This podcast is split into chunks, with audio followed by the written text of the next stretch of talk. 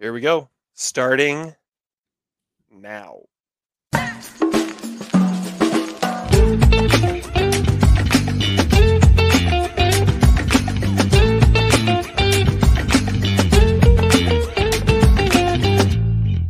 We are back. Took a week off, but we are back with the Almost Side Show. Working our way through Barry episode by episode. Took that little break in between seasons, but now we are back with season 3. I am Terry. He is Adam. How's it going, Adam? Man, this episode felt like the good, the bad, and the ugly. It felt like a Western, didn't it? I don't know. Maybe I got that vibe. I just got that Western-y vibe to it. I like it. Yeah, it was something else. And I mean, we mentioned on the last episode that we had heard that it had kind of taken a darker tone for the 3rd season. Holy crap, did it shift tones. We're going to talk about it. And I think for the better, because this was a dynamite episode and I have no idea what's going to happen next. I'm just going to say right now. Thing about it. Beautiful I have thing. No idea, no clue on so many different levels. Yeah. Oh my goodness.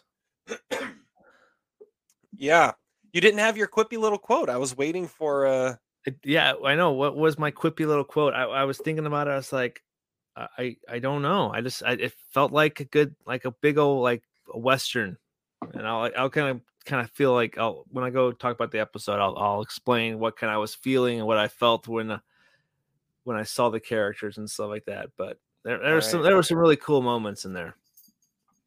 Okay, well then let's just get into it. This episode deserves as much as we can, and this turn that Barry takes deserves all the attention. So let's do it.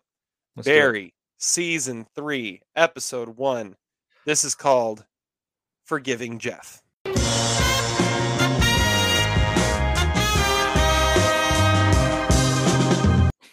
no forgiving Jeff. Anyways. There isn't. All right. So after an epic recap of the first 2 outstanding seasons, I thought that just like the whole, like previously on Barry was just amazing. Anyways, yeah, so I haven't seen like a recap like that. HBO does a really good job with those. Game of Thrones was like ones you can relate to because you both and I have both seen it, but great recaps for HBO. Yeah. All right. So after an epic recap, we see Barry emotionless, about to do a hired hit on some random guy who slept with the wrong woman, but he forgives him. So they both die. Sally has her own show. Barry is living with Sally. Barry's kind of a deadbeat and his controller broke.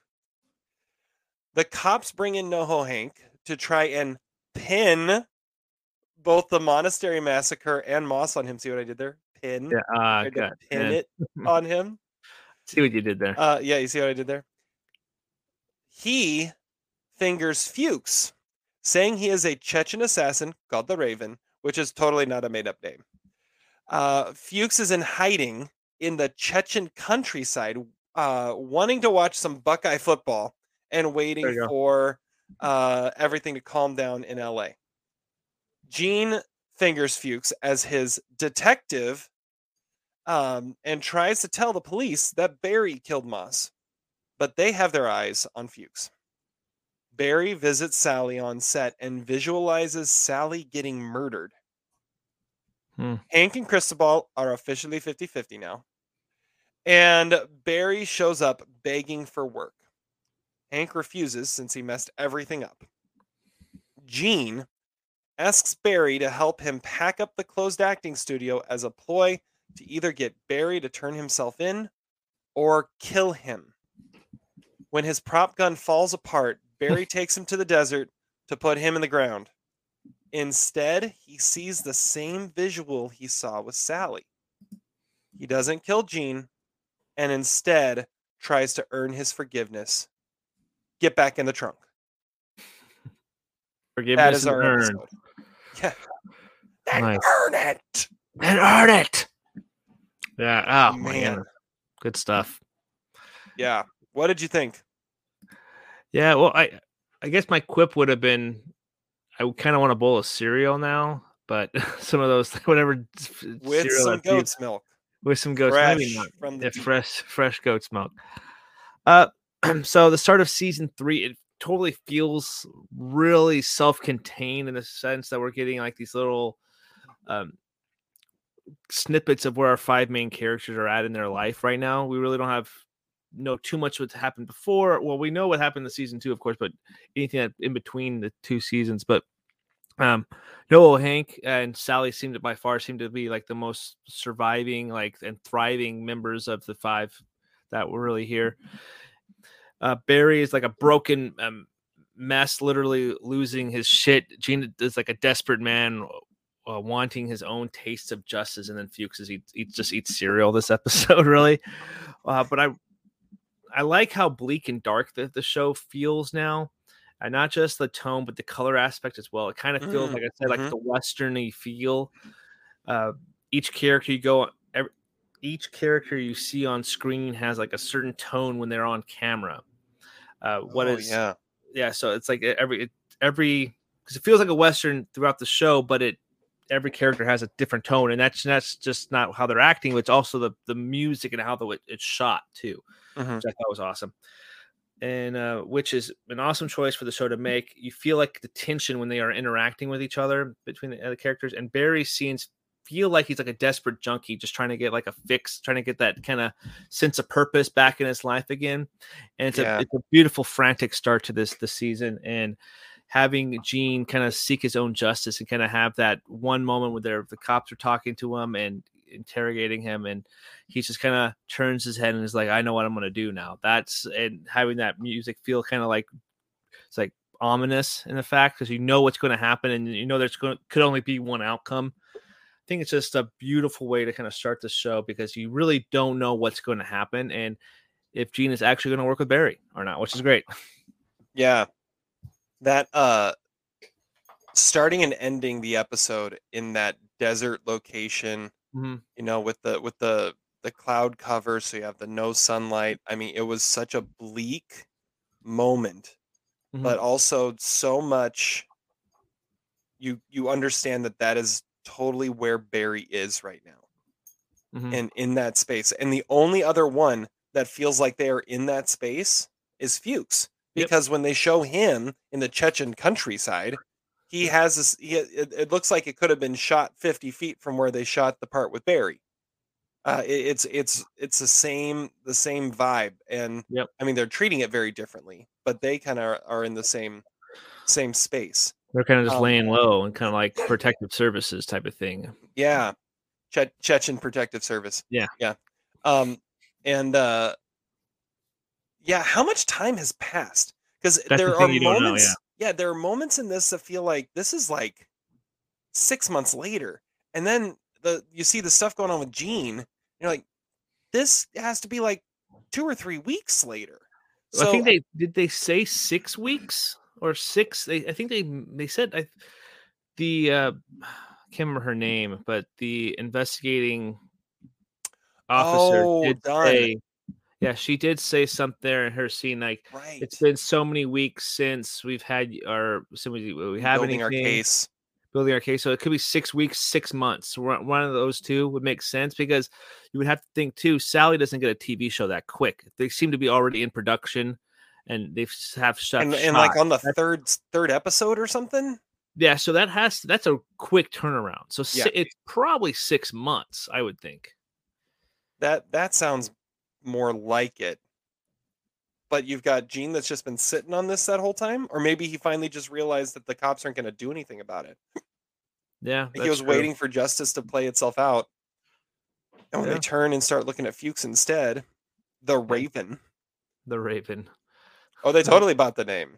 Edgar Allan Poe. There were scares like, oh, you should Wikipedia that, because it works on many levels. He was so impressed with his name. It was great. It was great. Yeah. Yeah. What's the best scene in this? There's so many great moments. And again, all packed into that half hour. So I brought up, like, you have that ending sequence, which is great. You have the desperate character looking for different sequences. And I do have one, but I think the one I want to go with is the one that I was kind of really impressed by. I think it was Sally on this one. This is when, after she requests of Natalie to cut up the little baby carrot slices. I couldn't help. How great is it that Natalie is her assistant, by the way? Yeah, perfect. I couldn't help but draw a comparison to Justin Timberlake in Pop Star Never Stop, Never Stopping, or whatever. Where he's the chef, he cuts the baby carrots in little diagonals and little squares, and he prepares the food, and it was great. But anyway, she's walking through the set and doing all these different interactions, reading lines. It's not a blue shirt, and we should be wearing different clothes. Oh, that's how he's gonna be screaming at me this whole time. Okay, cool. Hey, how's it going? Nice to see you. And then she has that moment of like another kind of ominous kind of tone, and reminded me, just all it needed was some jazz drums. It's totally Birdman. That's what that reminded me of. Oh yeah, you're right. So it just needed those Miles Teller drums right back there, and it's a Birdman. Totally. That's my favorite scene, because there's so much stuff going on, and especially the final interaction where they're like, "Oh, how you been?" And so he's trying to pressure you and having, because they call action in the middle, and she's on. I noticed that too, like just how she's able to just snap into it. Yes, perfect, perfect.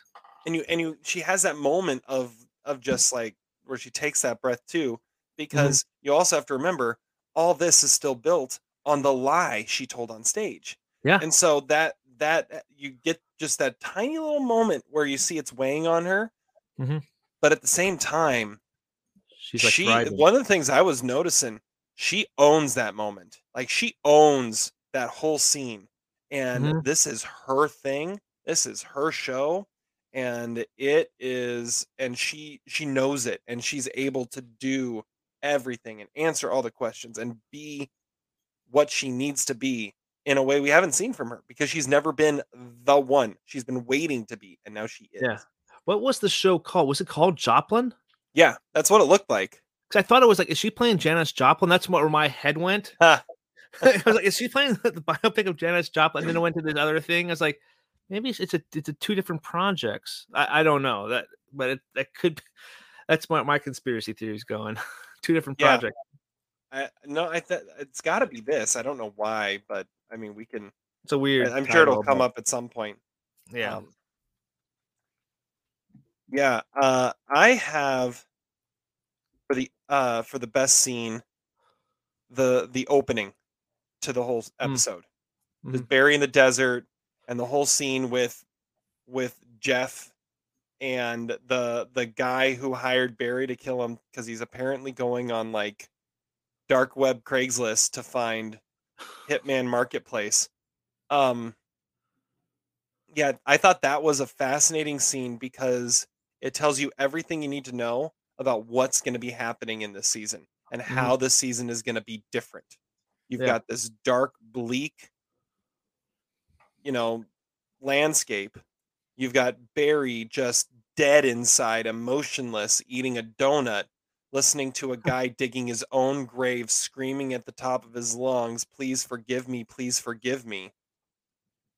And then in the end, the guy forgives him, and Barry's like, "What? No, you're gonna forgive him? What?" And so he kills them both. I just, wow. I think it's very fitting that the title's called Forgiving Jeff. It starts off with forgiving, and it's bookend with the forgiveness, and for realizing the forgiving at the end too. I think the whole season's set up to be a journey of forgiveness, which is a very important thing for all of us. So it's going to be very interesting to see how he gets his redemption in this. And I think it's a great way to start off, because it really hammers home the theme of this season, I feel like. Yeah, and earning forgiveness. I think that was a big... That's the key part, earn. Yeah. All right. Who's the Fuchs bag? Sally to Natalie? I don't know, because now she has an assistant, so she can be kind of the Fuchs bag to her. Because you see she's already hating it, but... I had Sally down too. Yeah, I think and for more than just Natalie, but yes, absolutely. What's going on with Natalie? She's there, but then just the way she's all right. So Barry, just know that if I invite you to stay for lunch, you can't. You can't stay. Even if I say it's okay, just know it's not, and you can't. Yes, you do. You're booked. Yeah, yeah. And she's kind of like ignoring him in a way that, all right, he is off in his own little world right now, and I'm just gonna let him be. And maybe he's kind of taken up a, you know, that deadbeat spot that her ex had, and maybe there's going to be some, you know, history repeating itself there a little bit. But she is getting the control she's always thought she's deserved, and is liking it way too much. Yeah, that's true. And yeah, so she's my Fuchs bag. Good call. Yeah. Do we have a stick man? Well, I had Jeff, but then I think it's going to be Cristobal and NoHo Hank.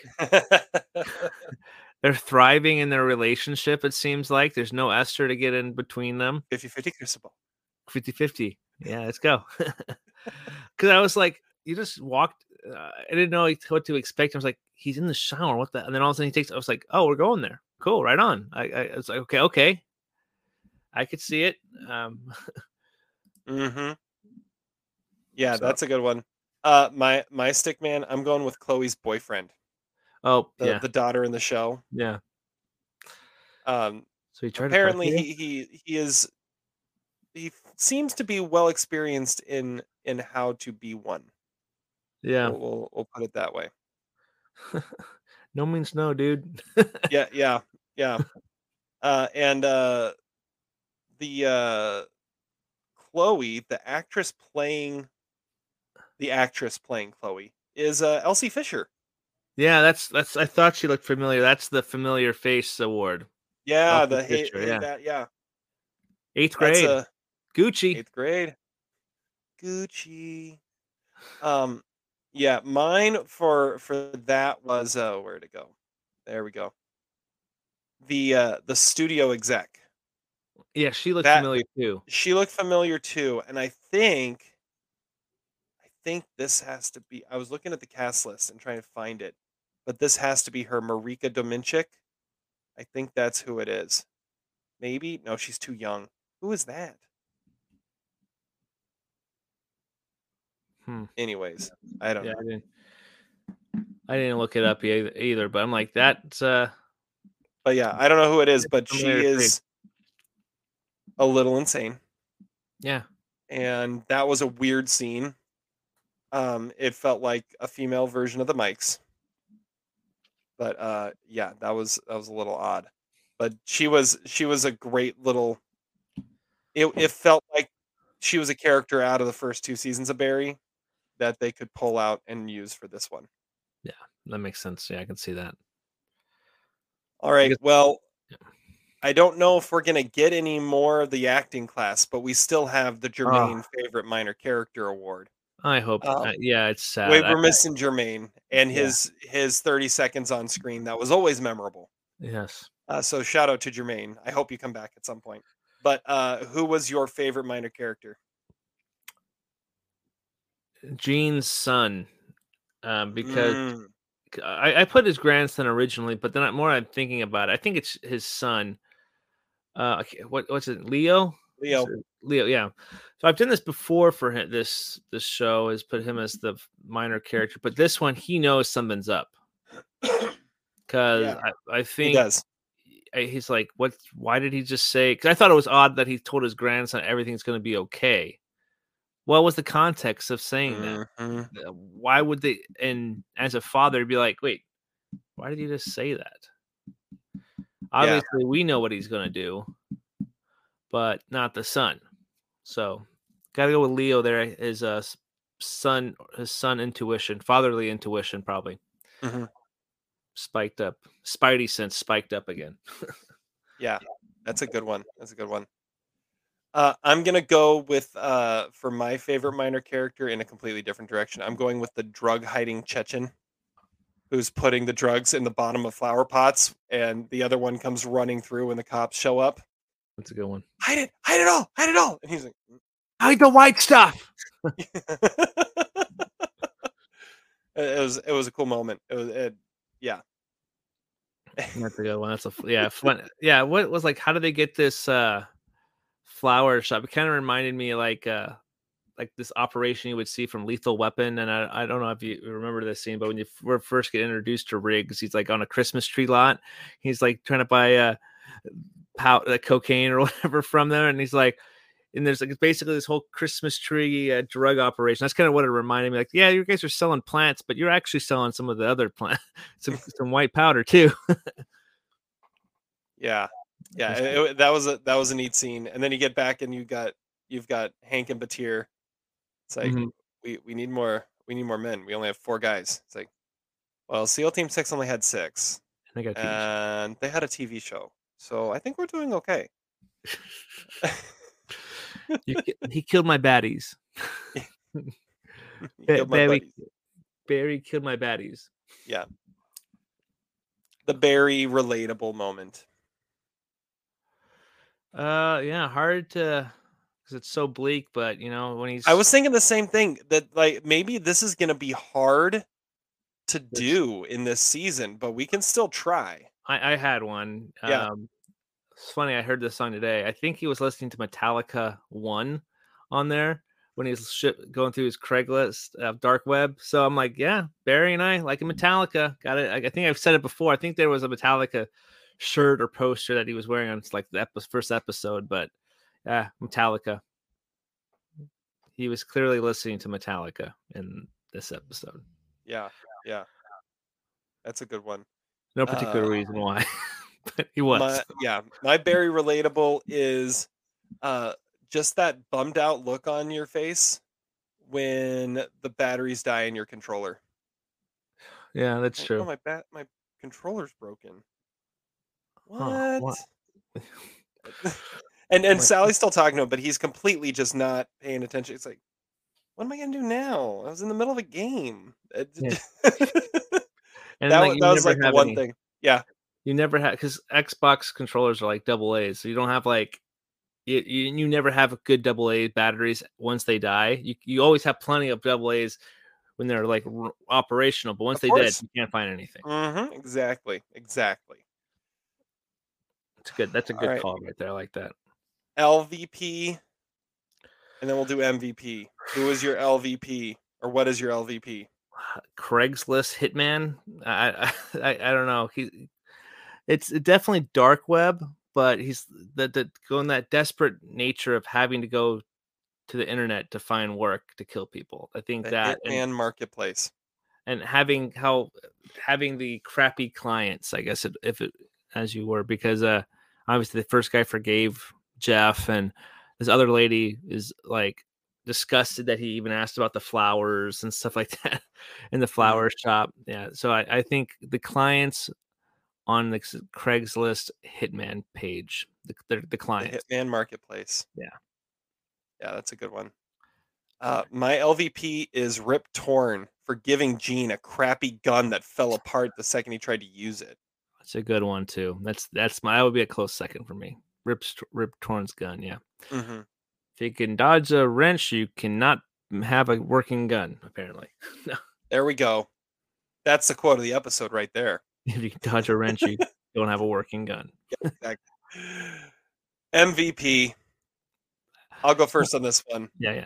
My MVP is The Shawshank Redemption, because it had that great quote, get rich or die trying. I love that movie, but I'm like, wait, what?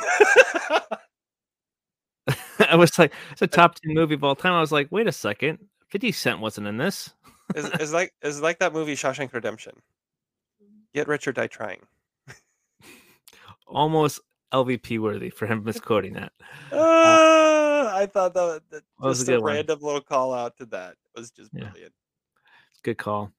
MVP for me is NoHo Hank as well.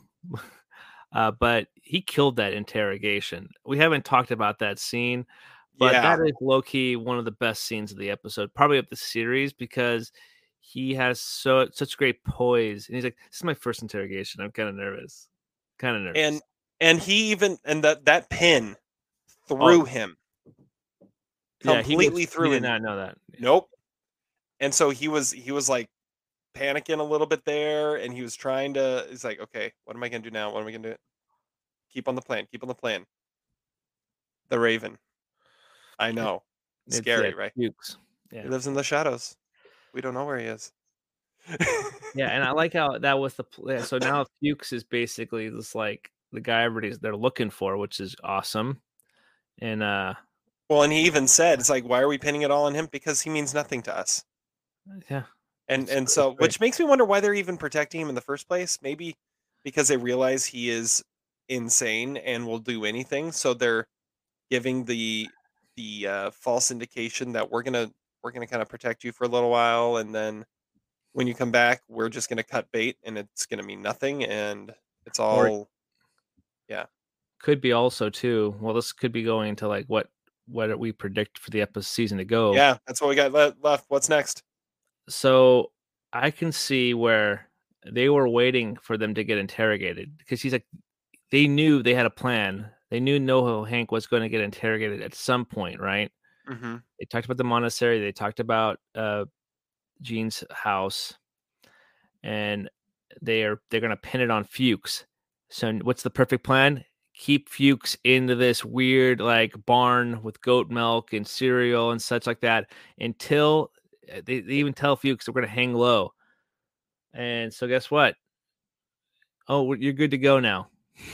Now that we gave him the information about the Raven, oh, you're good now. Make him feel secure, as secure and as Chechen as possible, because then they're going to sell him as a Chechen assassin. But here's one thing that doesn't work about this though.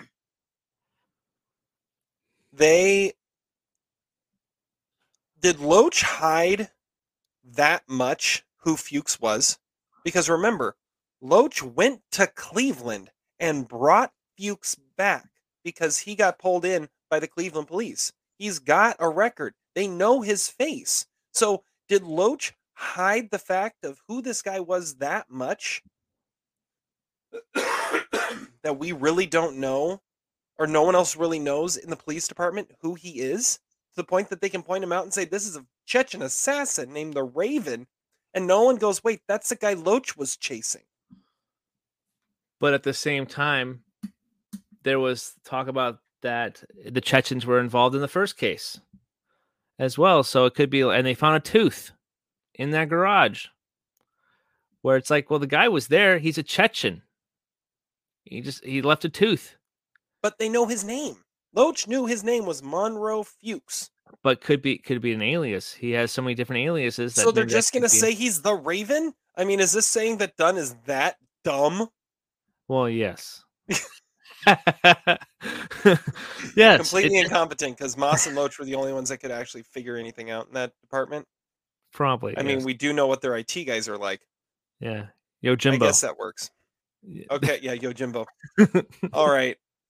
I don't know. I'm intrigued by where they do go with it, because I think it's a fascinating turn of events where they everybody's like playing off each other, which is great. And having Fuchs be the target, and they even said they cleared Barry, which is the best part of it. They cleared Barry, but what the hell? What do you think Barry's gonna do to earn Gene's forgiveness?